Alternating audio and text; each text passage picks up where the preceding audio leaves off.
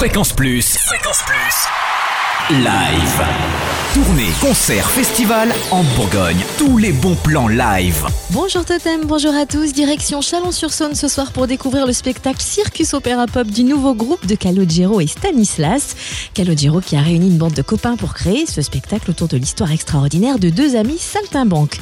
Un funambule, interprété par Calogero, un magicien, incarné par Stanislas, qui ont tous deux hérité d'un numéro secret jamais montré en public. Et à leur côté, vous retrouverez deux belles et un méchant. Des textes signés, notamment Jean-Jacques Goldman et Dominique A.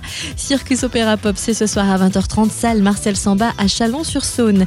Et puis dans le cadre de la Semaine de la Solidarité Internationale, trois rendez-vous musicaux à ne pas manquer. Le premier à Beaune, demain à 16h, une déambulation emmenée par la Batucada Unidos da Batida, qui vous conduira à l'abattoir pour un apéro-concert dans la Grande Tuerie.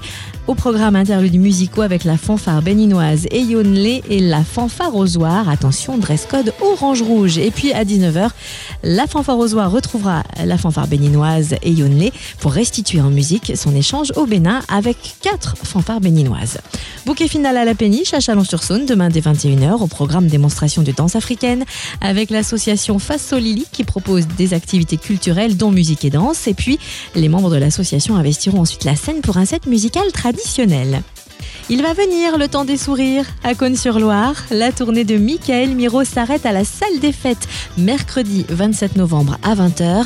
Une soirée au bonheur des dames, dames des hauts, avec des chansons du premier et deuxième album, quelques reprises, une chanson inédite et qu'on se le dise, Michael Miro n'attend qu'une chose de ce concert, que les gens signent sa pétition pour le port du sourire obligatoire. Le concert affiche complet sur la billetterie en ligne, mais des places sont encore disponibles à l'accueil. Live. Chaque semaine, toute l'actu concerne en Bourgogne. Fréquence Plus